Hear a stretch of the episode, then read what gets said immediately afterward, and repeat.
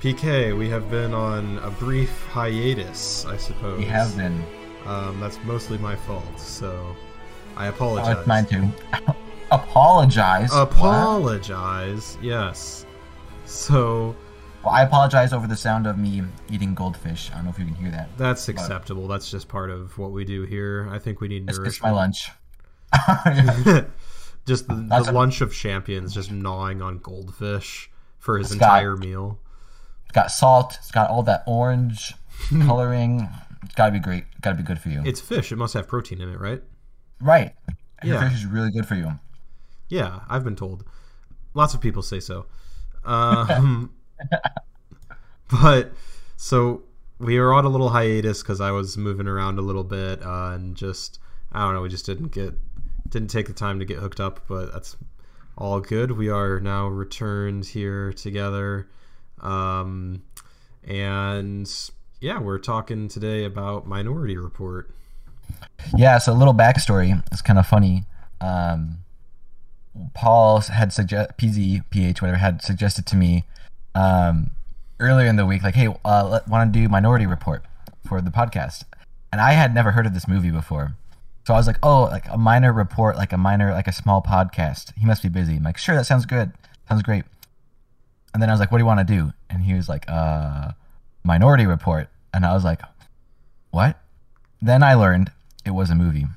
True story. True story, guys. Yeah, like you're like, what do you want to? Yeah, I thought it was funny. It's like you want to do Minority Report, and you're like, sure. What do you want to do? And I'm like, um, ex- excuse me, the thing I just said.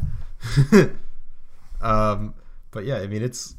I'm surprised you've never heard of this one before. Honestly, like I, I can understand like not having seen it because I feel like it's not like a lot of people I know have never seen this movie. But like, uh, this is you know it's Steven Spielberg, it's Tom Cruise, so I, I guess I don't know. It's it's just a little surprising you never heard of it. Not saying it's bad. I just was Yeah. amused that it had never come up Uh, before. On Um, me, I repent in dust and sackcloth. yeah, good, good. That's I'm that beating was, my chest. that was necessary. Yes. Um, Um, that was. I thought I was. I was a really good movie. I wasn't expecting it to be that good. So. yeah, I love. I really love this movie. That's part of why I picked it out as like, uh, let's do this. Oh, Um, you like you picked it out because you like it. Oh, I know, I know. It's a shame on me.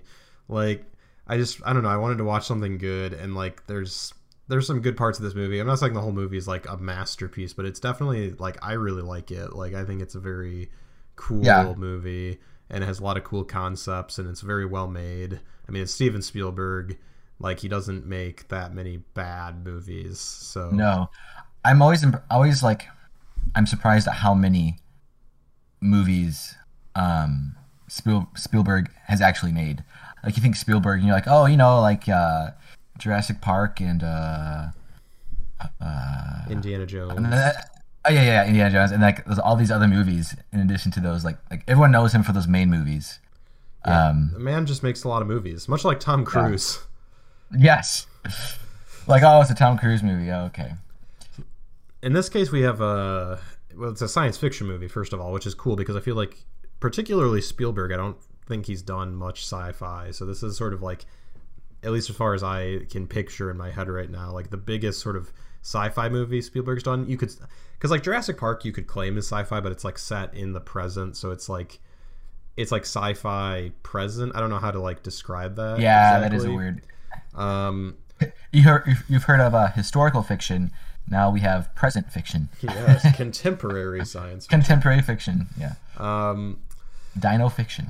Minority Report, for anyone who like doesn't know and is for some reason interested in hearing us talk about it, is like a near future sci-fi movie and it stars Tom Cruise, directed by Spielberg, in which Tom Cruise is a detective in the DC area, that is Washington DC, the capital of the United States of America. Which I guess that's significant because what movie takes place in DC? I mean, there are others, but yeah, I feel like that it is kind of fun because it's like there are so many movies that are like, yeah, it's New York and you know, or here's L.A. or whatever. But like, yeah, I feel like DC is actually relatively neglected for some reason. Um, I don't fully know why. I don't know if it's maybe because it's like probably more complicated to film in DC. I would assume, as Oh, opposed to I feel yeah. like a lot of this movie probably isn't actually filmed in DC. So I don't know. Um, So Tom Anyways. Cruise is a detective, but un- unlike most detectives, that like you know a crime happens and they have to go to the crime scene and they figure try and figure out like what is the crime or like how was the crime done, who did it. Um, Tom Cruise gets to stop crimes before they even happen. Dun dun dun. He's that cool. Yeah. This is this, this is before he was um in the Mission Impossible team. So Yes. he started he started out pre-crime, then he just moved to post-crime. It was more of his more of his thing, really. more of his style. Yeah. But And this takes this takes place in 2054 or something. yes, I believe you're right. 2054. Um, how did you feel about their portrayal of like the future? So this was made in 2003 or something. I think the movie came comes out in 2002. 2002. Ju- Okay. June 17th, 2002. That's the release date. I've got it here. Okay. Um, and I mean, you're you're shooting at that point 52 years in the future, so it's like okay, a lot can happen in 52 years. I was trying to think about it in terms of like, okay, 2002 to like, uh, it would be 1950. It would be you know 50 years, 52 years before that. Like a lot changed. I mean, like some of the stuff does feel a little dramatic, but like some of the stuff is also like relatively good. Like I like the apartment, like his apartment. I like his um like hol- I like the holographic stuff. How it's not Yes, it's I not like that a lot. great. Like I guess to put it that way, like it looks. And by not great, I mean like in the movie it's great, but like it's not like magic. It's not like you don't see like an actual hologram like that just looks like a regular person like standing in the room. It's like it's almost like it's a screen. Like it's almost like it's still a flat image, but it's like coming out of the background towards you. Like It's just like a, a glass background, right? And they just project things on the glass, is what it looked like. It was. Yeah, almost. But then like the images can also like come out of the screen a little bit and like get sort of warped Oh yes, around yeah, and stuff. yeah, that's right. Which is interesting. So it's like not it's not bad in that sense. Like it's a it's a cool technology, but it, and I feel like it, it feels a little more real and it feels like it's because there's like imperfections in it, like in the universe, it makes it feel a little more grounded versus just like we have magic holograms and we can just like have like it, Yeah. for all it would appear like an actual person just like standing in the room talking to Tom Cruise. Like no, that's it's not that good. So I like that it has like its limitations to it. Um, Right. I feel like the most unre- unrealistic part of the future society was honestly the highways. The highways are pretty funny. because that was very i mean maybe if it's kind of practical but that's super expensive it's like you got cars on like the cars are you know they're futuristic and it looks like they're on some kind of like like automated like they're not actually driving they're just being brought one place to another they're all like the- self-driving cars, which I mean that's cool. But like yeah, they're custom. Like also it's funny because this world apparently has like two different sets of cars.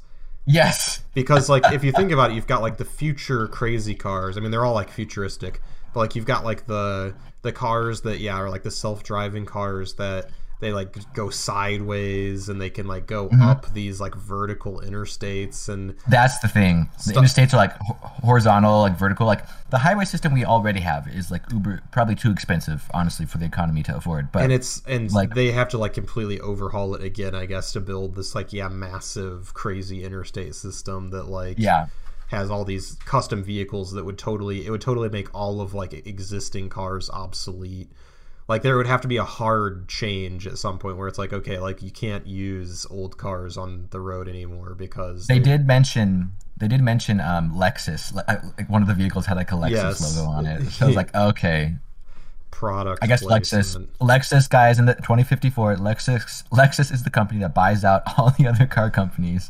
yeah it's actually like a mega monopoly they one car company comes up with the idea for these like self-driving car pods and then Mm-hmm. they like are, have so much money that they like can fund the construction of the road product and then everyone can only buy their cars because none of the other cars work on the new road it's like well somehow- sorry guys Yeah, and somehow all the Americans decide to give up their trucks and sports vehicles.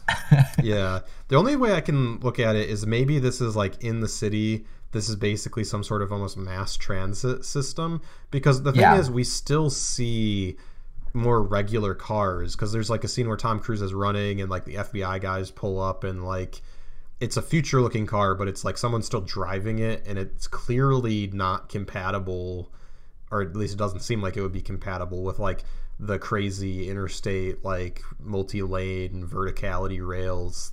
So like that, No. and then also Tom Cruise is driving like a different car at one point to go out into the countryside, Yep. and that car also doesn't seem like it would work on the interstate system thingy. So I think maybe this is some sort of like mass transit system that like when you're in the city, like that this is the way you get around is everyone has Yeah. their own little pod that's like you know powered by maybe it's even like like an electric train system where like the road's powering the car or something and like Which makes most sense if it was like a metropolis kind of, or metro, actually metropolis, metropolitan, um, like large city phenomenon. This kind of highway. Yeah. So it's it's a cool i- it's like a cool thing. I feel like it doesn't even it doesn't actually get used all that much. Like it, it's used for like one sort of action scene where Tom Cruise is like jumping from Yeah. car to car and also I guess just to show like the level of control in the future cuz like Tom Cruise is like at one point running and he's like so he's like riding in his little pod and like they just take it over, you know, remotely. Like they can just do that. Yeah. um the government does. And so like you know it, it's like i feel like that's another big thing in this movie is just like showing like just the reach of this like future law enforcement and how it seems like there are no limits on it. And there's there's a lot of discussion that goes into that um this is basically the premise is there's these precogs there's these people that can see the future. Specifically they see murder in There's the three of future. Them. there's three of them. And they're all wired up in the police hq and so like before a murder happens they'll get like flashes of like the murder scene. And so they're like you you'll see like okay you know there's this there's that. What's funny is the actual like projections that they see like from coming from their minds they're like like i said they're just like flashes so you'll see like okay there's a man walking into a room or okay he's holding scissors or whatever um, Yeah, you know, I wonder how they filmed that because that was actually a pretty, I feel like, I don't know, a pretty creative way to represent like seeing someone's memory. yeah it's it's neat i'm assuming it's just a lot of like filters and stuff like Yeah. that but the um so there, you're just catching flashes but also i find it amusing that um the victim's name and the murderer's name they're just they're just known right away. Like they have to like Wow. carefully pick through the scene like to find where it's gonna happen and everything. But like the uh the actual murderer like they're the ones like their name just gets like dropped like they have these balls these wooden balls That's the funny. That's the funniest part of this movie to me. yeah that whole system. I'm like, okay, futurama they explain it. makes fun of they do have. Ex- oh, do they? yeah there's a great episode where fry becomes a cop and it's it's basically like minority report where there's like a there's like some sort of half robot half biological like thing that mm-hmm. like sits in a pool and like you know senses crimes in the future but instead of uh so instead of having like the balls get carved with the suspect's name in them and like dropping down like oh this is the suspect it's like balls like plunk and like float up to the surface of the pool and they like have to pick it out with a net it's yeah Wow. I love how Yeah. yeah. they're explaining to him like, oh, like this is our advanced crime, you know, precognition unit. Like we call him Pickles. And Fry's like, oh, on account of how it looks like he's floating in a jar, and they're like, exactly. Oh man, that has some. Futurama has some great moments. It is, Um, yeah. But but in the movie, uh, they so I guess the precognitives, just because they have future abilities, because we we found out later they were on like they were like orphans that were on drugs. That they're trying to be treated. It's, it's, actually there's lots of explanation in this movie, which I appreciated. Like there were kind of weird things that were happening, and there would be an explanation for it, even though the explanation would be a little weird. Um, yeah, and the explanation they like it wouldn't necessarily go into super like detail, but it's just like it's not like they were trying to like explain scientifically like well the drug interacts with the whatever and that's what causes Yeah. it. like no just this weird drug and like Yeah. the junkies with, who were pregnant while they were on this drug like their children have this weird gift. It's like cool done. Yeah. like, not going to explain it Well, anymore. it, That's it it was like Yeah, yeah. I, I wasn't sure if the, the drug that the mother was on gave them the gift, or if the treatment the the children got after they were born to make sure they lived gave them the gift. Yeah, Uh, but the point but the point was it was related to this new drug called Neuroin, I think, which oddly sounds like co- cocaine. I mean, um, uh, uh, I'll think of the drug name later. No, it's, called Neuroin. It's Steven Spielberg like hanging out with George Lucas, and they're, they're like, "What are we gonna call this new drug?" And like, "Well, what's a real drug? Heroin. What if we just say neuroin? Like, we, Well, honestly, how our society is developing, like if there was another drug that was like as addictive as like heroin, like a brand new drug in the market, someone might coin the term neuroin.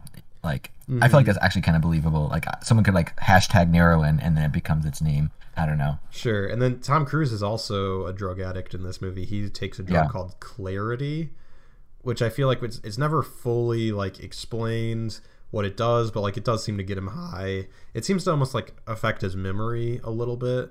Yeah, Um, but he seems to enjoy taking it, so I don't know. yeah.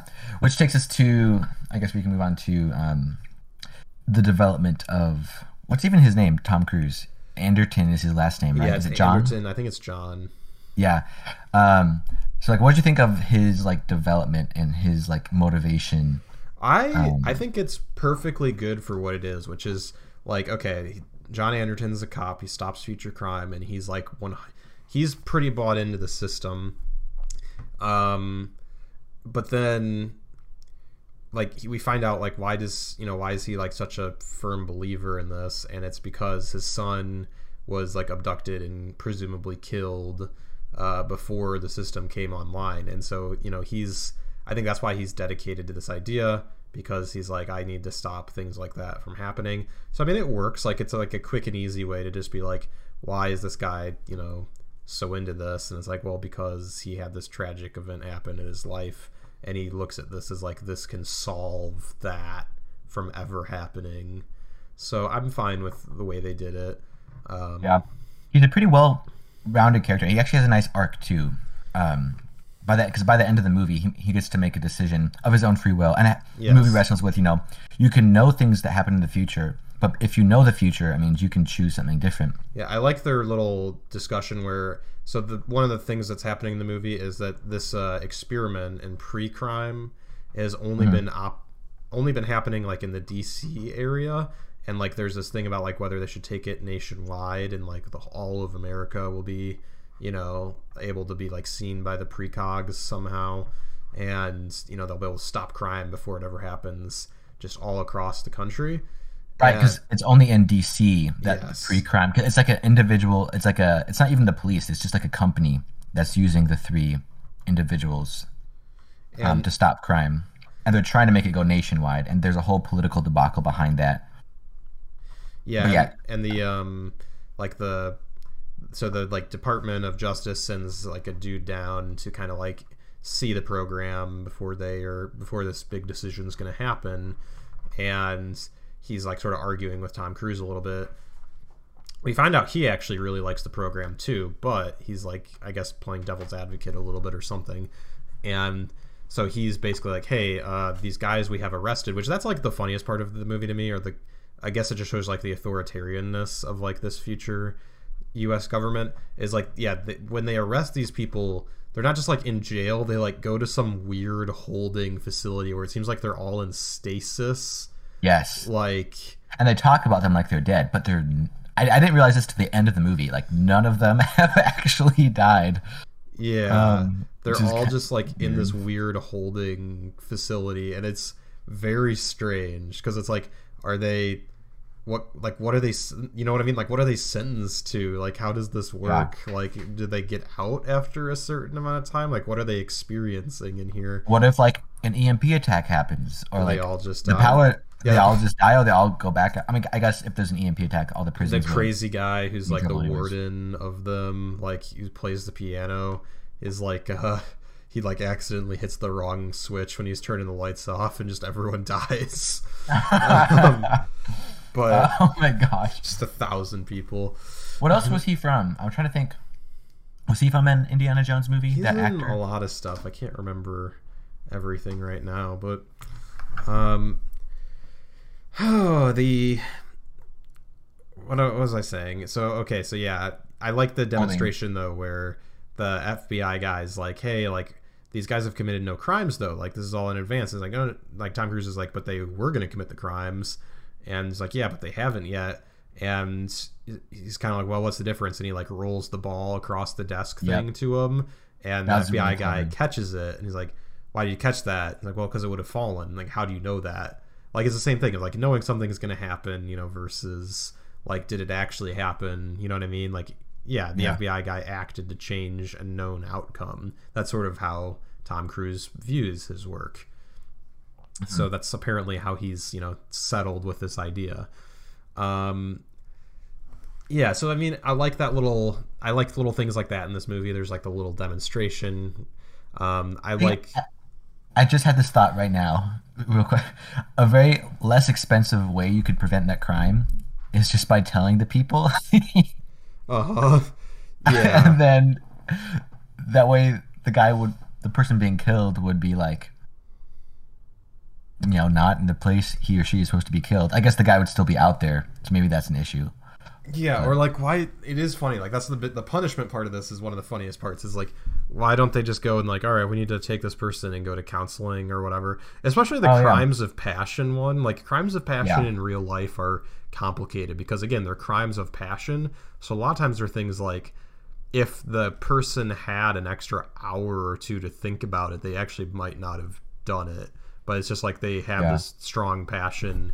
They were in the right place at the right time and so it happens. It's kind of like the first attempted murder we see in the movie yeah. where the guy catches his wife like cheating and mm. he's about to kill both her and the guy that she's cheating with and it's like well okay like yeah he's got obviously like emotions are high but if he had another few hours to process that like instead of just being confronted with it right there he might like obviously like he'd be very upset but like he'd probably just like all right i need to talk to a lawyer or something, you know, like he probably wouldn't yeah. kill them necessarily. Yeah. So yeah, like right away from when the movie started off, like the concepts that this movie deals with is actually they're pretty they're pretty deep and they do it in a pretty creative. The movie does it in a pretty creative way, or I should say Spielberg does. But um, from like the first scene that we see, it really kind of like um, it feels like the whole movie is really going to be wrestling with this idea of like who really is the bad guy.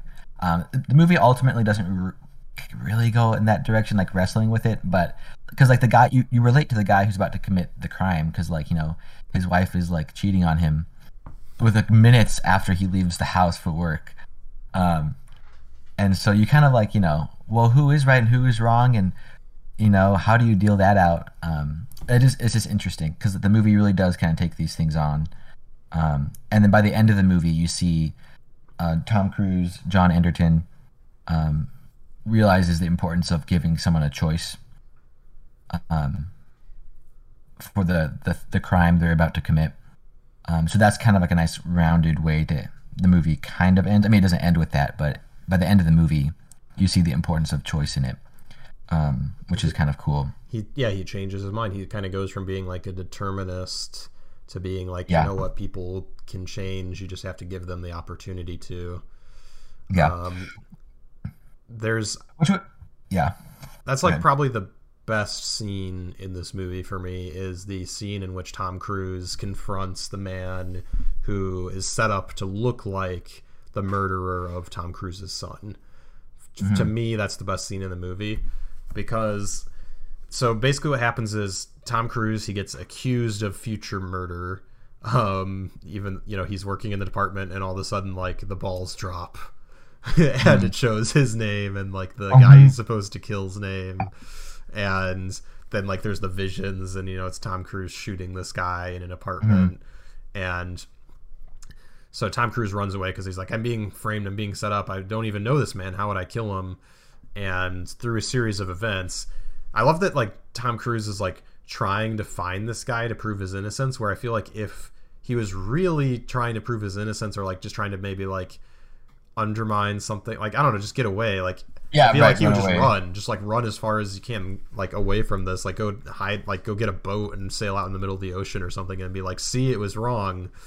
Um, but the uh, so Tom Cruise he he uh, makes a run for it, but he's he's gonna he's trying to find this man that he's supposed to kill because he wants to like figure out how he's being set up to like you know how was the how is this trick accomplished that like I wouldn't actually murder this man, um, and so he eventually through a series of events ends up actually finding him. He abducts one of the precogs along the way, um, gets to the apartment, and he's in the apartment before the uh, actual guy is. And he sees like on the bed just like dozens and don- dozens or like hundreds of like photos of like children including some of his son. And it's like oh like this is why you know Tom Cruise would kill this man without ever oh that one coming. met him before. Yeah. And it's like this it's a great scene. It does have the most unnecessary line of dialogue in the film which is when tom cruise is like you know I, ever since he died i've thought about like what i would do to the man that would that killed him. And it's like you don't have to say that out loud. We all know. Like tom cruise didn't need to have that line of dialogue. It's really funny because like i feel like the movie's done a good job of showing us up to this point that tom cruise is not over the death of his son through the drugs through him like watching yeah. the memories and stuff like that. yeah um, but for some reason, then it feels the need to like drive it in more with having Tom Cruise give this like weirdly out of place line while he's in this apartment. But then, uh, anyway, so the man walks in and Tom Cruise is, you know, he's gonna shoot him, and Agatha, the precog, is like, no, like, don't do it, like, don't do it. You can, you don't have to do this. And he's like, no, like, I, I know I I know this is what I do because like it's already been seen, and then he's pointing his gun at him. It's like exactly the same way it looks in the precog, but they also know the exact time it's supposed to happen somehow. That was so, the one thing that was off. Yeah, so the watch, his watch was like set for like when the crime was supposed to happen because he set it back in the police station, and hmm. the timer goes off, and he still hasn't shot the other guy yet, and that's when it's kind of like okay, like well, that's when you know you know Tom Cruise can change and people can change. They don't have to follow the exact chain of events that they've seen. Yeah. And uh, I guess like the peak of the movie for me is right then because then Tom Cruise is like, you know, tearfully he's like basically sobbing because he desperately wants to kill this man and yeah. like if he had killed this man in that moment like believing him to be his son's murderer believing him to have done horrible, horrible things, like it would have been like totally like would have been over. Yeah, and it would have been like you couldn't fault him for doing it almost. Like yeah, it would have been technically illegal because he's not an active threat to him at that exact moment. But like yeah, like who wouldn't want to kill like this pedophile murderer basically? Like this guy's a bad person. Like he's a very bad mm. person. And it makes sense that Tom Cruise wants to kill him. And so he doesn't though, and instead he like tearfully starts to read him his rights, and that to me is the best moment in the whole movie. Is the like you know you have the right yeah. to remain silent, and you know you have you know anything you say can be held against you in a court of law. You have the right to an attorney, and he's again he's like crying as he's saying this to the guy, and to me that's the yeah. most powerful moment in the movie is like because that's when he's choosing to do like he's choosing to uphold his duty and choosing to be like the better person in like the worst imaginable situation. Yeah. Um, and for me, that's like the peak of Tom Cruise's character of just choosing to be good, and that's why I love that moment so much. Um, that's that's really a heroic moment because we all need to see. We need movies and stories that show us characters like that. Yeah, um, but then of course it's immediately revealed this guy, and I love that he just immediately like spills the beans to this yes. guy. Like that's the other part that's maybe a little unrealistic, but then he's like, "Oh, well, I think not... it's still unexpected." That's it's true. So unexpected. That's true. That just in shock. You're like, "What? What? What?" Yeah, it's revealed this guy isn't actually uh, Tom Cruise's son's murderer. He's just been paid to like be set up like this um, because he's supposed to get killed by Tom Cruise, um, and then his family's going to get the money. Like if he was just some Joe Schmo criminal That Yes. someone came and offered him money, um, to say, hey, if you let yourself be killed by this guy, all this money goes to your family. Yeah. So, like, it's realized this was a setup, and then he kind of grabs at Tom Cruise's gun, and Tom Cruise, like, I don't think, it, I don't even know if it's Tom Cruise, but, like, basically the gunshot's accidentally fired, like, after they have their little exchange, and he falls out the window, kind of in almost the exact same way that it looks like from the precog vision. Yep. Um, and even he even says goodbye. Um, whatever his name was, something Crow. Was it John? No, was it? I forget what his first name was. Leo says, like, Crow or something? yeah, Leo Crow. He's like, he's like goodbye, um, goodbye Crow or whatever, which is exactly what we saw in the precog vision. Yep. And that's another really cool thing about this movie. Is like if anyone has seen Vantage Point, well, I don't know if it's like Vantage Point, but there's lots of like you know, you know a lots of you know lots of things up front, but you don't understand how they all connect, and you don't see how they all connect until you're right up there in the moment um, of the movie, and you see you see the the shot the shots and the scenes coming together exactly like you saw in like the you could call it prophecy whatever from the precog. Um, and one of the, the scenes was he says goodbye crow and then he shoots him and he falls out the window. But in in the moment, uh, Tom Cruise was saying goodbye crow like I'm not going to shoot you like I'm walking away like I'm just done with this goodbye.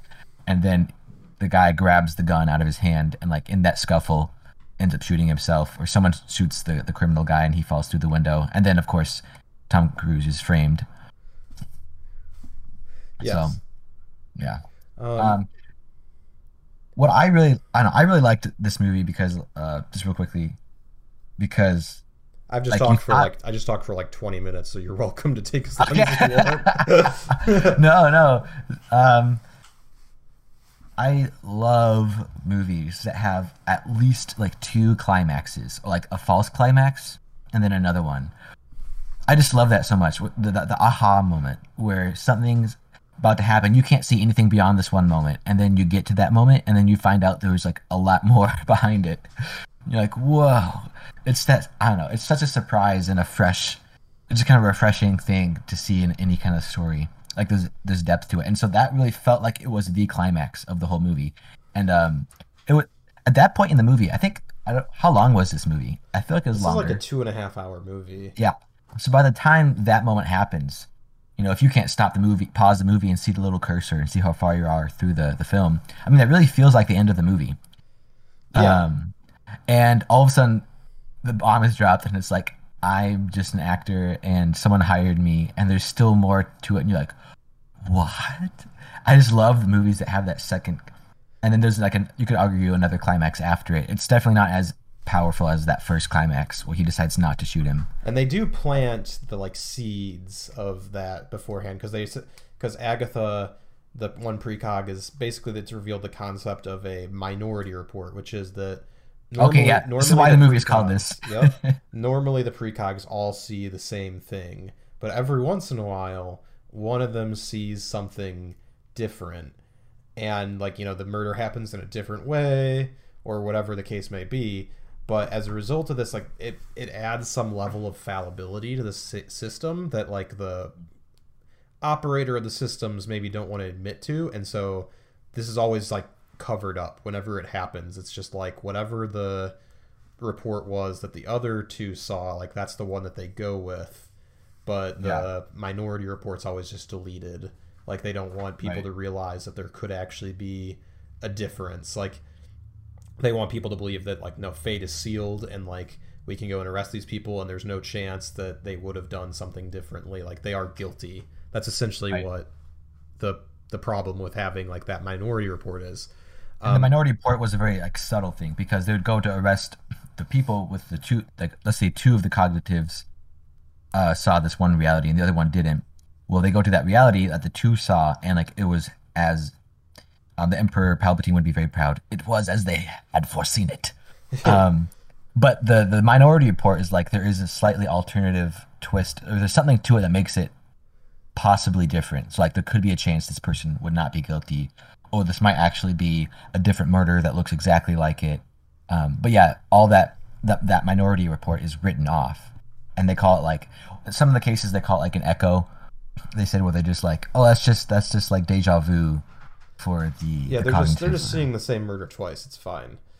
Yeah, Um, and that's the flaw in the system that potentially has cost, um, not all the lives of the people that were were arrested, but like a lot of them, Yeah. or or at least some of them, at least some, because majority of the time they are stopping real crimes. Yes, it makes it more possible that like some of those crimes that they were arresting people for might not have happened. Um, there's a good chance that they would have happened, but like maybe the actual timeline could have unraveled differently. So Yeah. And that just speaks to how this movie is so like nuanced. Like there really is a lot of different pieces that come together.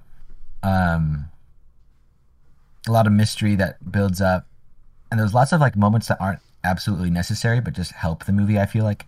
Like right before um John Anderton, Tom Cruise, um realizes he sees he's trying to solve the they have another like vision coming in so he's like right there to see it right he sees he's the murderer and he gets his little red ball that says he's a um, was it a red ball or was it just a regular one? Was it a crime of passion? Uh, no, it's not a red ball because the red balls I think are yeah. I thought Well, that's that interesting he's like a it was pre- it was a Yeah, a that's what's funny is it is crime of passion. So that's actually maybe like a little bit of a flaw in the logic of the movie because Tom Right. Cruise wouldn't have known he was gonna murder him until you know Right. just minutes before. But in the for some reason it comes up as if it's a premeditated crime. yeah. So premeditated crimes can be stopped like days in advance. Um, the the precognitives they can see that up to like four days in advance if it's like a really planned out thing. Um, but if it's uh if it's a crime of passion where you decide to kill someone in like an instant, then they, they only get that within like the 20, 24 hours, um, Yeah, which is or still like the one that like the a, one that or like happens in the 15 beginning minutes of or the movie something. is I think like they have like about an hour from the time Yeah. that they get it to the time that they're uh, actually gonna have to stop the murder. Which Yeah. again, Futurama makes fun of when they're like, "Oh, there's a murder. It's gonna happen," and like at like this time, it's like, "Oh, darn, we can only chill out for like an hour and a half before we have to go out and stop them."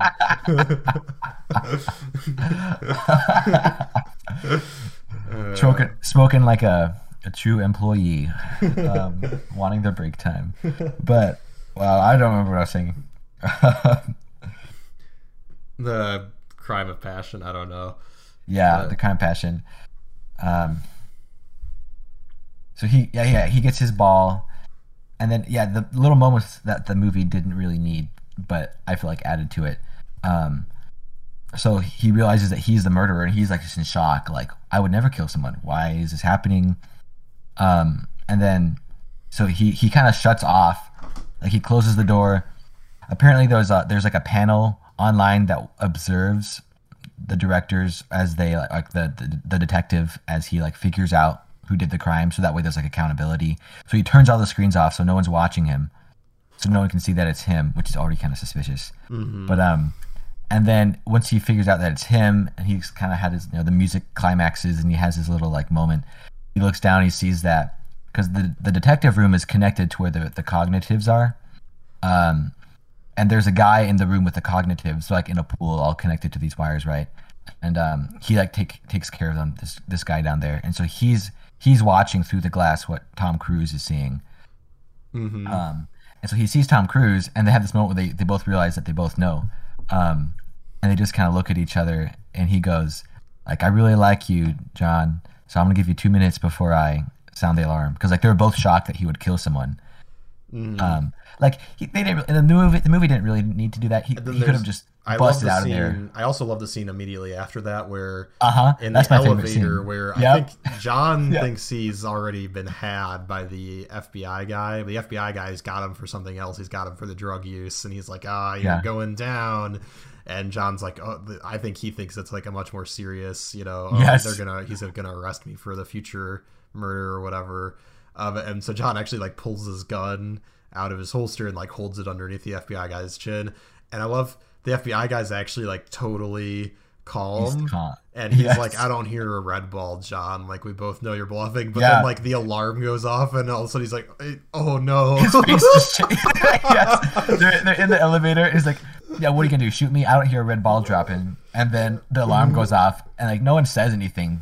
But they just both kind of, he just kind of figures out instantly that, oh, he is gonna kill someone. was. And maybe I'm the guy. And his Yeah. face just, just totally changes to like, oh, shoot. That's a great moment. Yeah. Um, which I also noticed that character, like, so like half an hour into the movie, there wasn't really an obvious villain, but I was very interested in the movie. I was very intrigued, and that that was a huge plus for me. And you kind of think it's that FBI agent guy at first, because he's a typical, very annoying hotshot agent that wants to take over. Like every every agent movie, I feel like has that that character in it. Um, the guy that comes in doesn't really know what he's doing, but is trying to take over. hmm Um, and so he's kind of like the bad guy for um, most of the movie. But at the set same up to time, be the opposition. yeah, he's the opposition because like he's trying to do a good thing. Like he's trying to. Uh, he thinks the truth is that John Anderton is going to kill Leo Crow. You know, Tom Cruise is going to kill someone. Um, but that's not really. But that's not the case. Um, and so you kind of he's not really like a super bad guy, but he is. He's definitely annoying. um, And it makes he it seem kinda like he wants he wants the program for himself. So yeah, yeah. he wants to yeah, steal, he does. He, wants does. to steal Tom Cruise's job. And So- There was there was one moment that I thought was hilarious. Um, the there's a scene where so Tom Cruise is on the run, believe it or not, Tom Cruise running, and um, the the FBI hotshot guy is following him, and they they fall into like a car factory, and I kid you not, like it was just so weird to me because John Williams did the music to this movie, and uh, it was just like hearing John Williams to, uh, score a, a scene where two people are fighting on like a conveyor belt in a factory just like screams Star Wars to me. Well, and it's funny because it comes out. This movie came out the same year as Attack of the Did it? Clones. Yeah. Did it really? Yeah. So I, I do find that really funny that like Wow, he well then I applaud John Williams because he managed to create two different scores, like almost filming the exact same scene, but like they definitely sound different, but like thematically, you know. But at the same time, it's just like, okay, Spielberg and George Lucas, I guess they were working together or something because it would have been funny. it's literally like, it's like the fighting. same. It's the same set. Like they go into the room and it's just Yes. Geonosis. There's like a bug. the Joint. Factory and Attack of Clones with Anakin and Padme. They have like police droids. It's just battle droids, but with like blue Yeah. and red lights Yeah. on their head. Yeah, and there's, there's literally like giant robots like stamping on top of them in this fight sequence. Like, and, and he gets he uh, Tom Cruise gets stuck in a vehicle and the other guy escapes. Um, man, Tom Cruise can really hold his own. I gotta say. Um, but as soon as he he got he, so he gets like trapped in a car. I do love that. Yeah, the car gets like assembled around him, and then he uses Yes. the car to escape. Yes, and drives like, away. like, well, the, the, the, the bad guy or the FBI people think they, they got him because like, okay, he's he's trapped in this car. It's just built, and uh, it's coming off the line, and then it gets and then and then it gets spray painted sports car red. I'm like, oh, he's totally not not gonna drive that car off. That's exactly what he does. He just plops off the line and vroom, takes off. away. So I guess those things can drive on their own. I also like the uh, Sonic uh, shotgun thingy in the movie. that was that was really cool. I wish they used that more honestly. yeah, and I like how it's set up where we see a bad guy use it, so we like know how it works. Then Tom Cruise picks it up, and then he uses it to you know kind of get out of a situation. He whips that thing around, man. He's no joke. Yeah, I love the reload on it. How it's like you spin it. Like I, I don't know Yeah. what the logic is, what's really happening there, but like it's cool. Yeah, it's, it's cool. He takes he takes on like eight police officers with jetpacks, and he doesn't even have one. yeah, I love how Um, he is just like he's the ultimate action hero, man. but he does it kind of believably. Yeah, Like, Like he just Um, knows how everyone he knows how everyone operates because he's like the chief of police. Like he knows Yeah. he knows how all these guys do their job. Like yeah, Um, and then they all, no one really wants to hurt each other because they all know it because they feel like they have to turn in their boss. The guy's hunting him down, and so they're kind of like trying not to be like unnecessarily brutal. You know what I mean? Like, like they're like, come on, John, like just just you know surrender or whatever. And so they're, they're kind of maybe pulling their punches a little bit, which kind of helps him get away, but still, yeah. Yeah, but uh, yeah. Overall, what's what's interesting is I guess like if we're gonna get into like closing thoughts here, Yeah. um, and we've managed to not actually spoil the ending of the movie, which I kind of appreciate. Um, Right. We've because we've hit we've discussed a lot of the cool points on it uh, about the movie, but yeah, I mean we might as well almost at this point just leave the ending intact for anyone who does want to watch it. Maybe if you haven't, They all it. die. Yeah, the, a nuke goes off and everyone dies. Um, China attacks. the the precogs is like the the vision is just a fireball. I'm confused. um, that needs to be an ending. Oh my gosh, it's like like any movie about anything, and then it ends with like China invading, and everyone dies. They combine. Okay. They they also build a time machine, and then they combine the precog's mental ability with the time machine to create Edge of Tomorrow, so Oh they can gosh. predict the future and then reset the day to Edge of Tomorrow War yeah. with Velociraptors. Um, but so what's interesting, this movie is released in like on June seventeenth, two thousand two, and it's really weird how well it's tied in with current events at the time. So it's weird because the movie wraps in July of two thousand one. Um, and then in September of 2001, as we all know, uh, 9/11 happens. Um, Wow. Tragic event, obviously. Um, enough said there because that's not really. I mean, that's not really like the thing we're talking about. Because, it, but in the aftermath of 9/11, by October, uh, the Patriot Act is passed, and the Patriot Act Oh, yeah. lets the government spy on everyone in the country to hopefully stop future terrorist attacks before they happen. Um, so Dang. it's weird how this movie, like, I don't know how much they could have tweaked in editing. Like, if the movie's trying to maybe show that if, if it's just coincidence that that's like the sort of the theme of the movie that like hey maybe like trying to predict everyone's actions before they happen on spying on everyone all the time isn't the greatest and having like a security state where we can just like send little Right. spider drones into people's yeah, apartments those are intense. yeah. Like I love how casually it's shown too that like they send all these little spider drones into the apartment to like scan for people when they're looking for Yeah. John. And like Yeah. they just like there's no warrants. They just like drop them into the apartment. They like scoot underneath of doors and they like jump up on people and like give them retina scans. Like Yeah. and like people are like the kids are freaked out, but then there's like adults. There's like then apparently this is like not an uncommon thing because like there's two adults that are like fighting. They're having like an argument Yeah. and like the spiders jump up on them and they just like stop they're like pause and they're like good like clear like not the guy we're looking for and they jump away and they just immediately go right back to their argument like it's not even like it's so casual you know what i mean? There's like oh we just gotta take a pause for a minute because we gotta get the spider Right. drone eye scan. They're not like freaking out like what the heck? Some government drones just broke into our apartment and scanned our ids it's like no this is just a thing that happens. Like Yeah, and like the um like I, one of the one of the ads that's playing in the movie says um it's like no, uh, vote for pre-crime whatever to ensure uh to ensure that which keeps us safe will also keep us free. And it's the whole that dichotomy of like safety and freedom. Like you can't perfectly have both at the same time. yeah Um, so I was like, but they're insisting that like their their freedom is safe, which is again kind of eerily like the Patriot Act. Like, if you want to be safe, to protect our freedom, we're gonna take away freedom. so, We're gonna Um, all have freedom as long as you know the government just gets to like know everything that's happening all the time. Right. So, yeah, it's just Um, it's interesting how coincidentally this movie was being made before that happened. I mean, obviously, like the idea of like an Orwellian society existed before then, because you know the, the idea's been around a long time. But like, it's just funny how coincidental the release and production of this movie happened to be with real events in U.S. like Department of Justice happenings that you know corresponded with it. So Yeah. It is.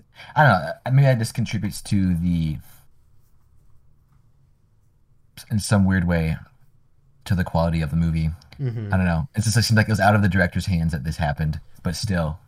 Um, or was it new Oh, new was 9/11 conspiracy theory?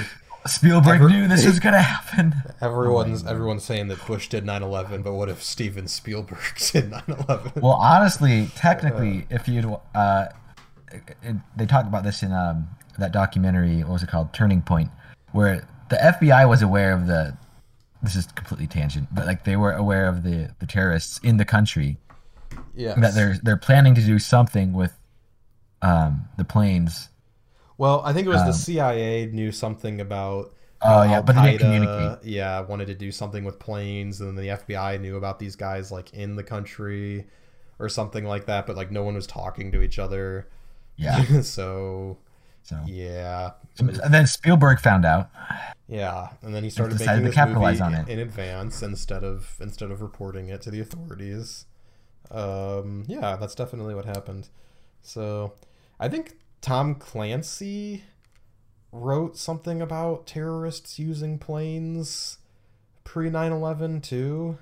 I can't remember. And then, yeah. It, anyway, sorry. That's like a whole separate discussion. Um, but yeah, 9/11's anniversary just happened uh, shortly before us recording this, so I think that might be why it's a little bit on the mind, the 20th anniversary. But Yeah. yeah. Um, but anyway, Minority Report, good movie, interesting comments about sort of a police state and determinism versus free will, and just uh, it's a well made film. There's a lot of nice Yeah. stuff in it. There so, is. Thumbs up.